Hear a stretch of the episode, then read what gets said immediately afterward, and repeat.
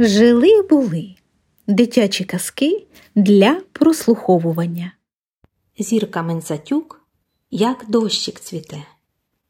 Весна стояла в теплі та в сонці, мов у повені. Ми теж, наче сонечка, похвалилися кульбабки, бо ми жовті й променисті. Подумаєш, обізвалися з клумби тюльпани, наші квітки гарніші. Ми, як червоні чаші, і в кожній бджола або джміль. Ми глянули на світ і здивувалися, що в ньому стільки весни, мовили низенькі братки. Тому ми, як здивовані очі. Я цвіту білими перлами, забриніла на це конвалія.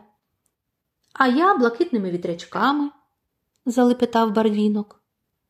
А я граю на дзвінкій сурмі, подав голос жовтий нарцис.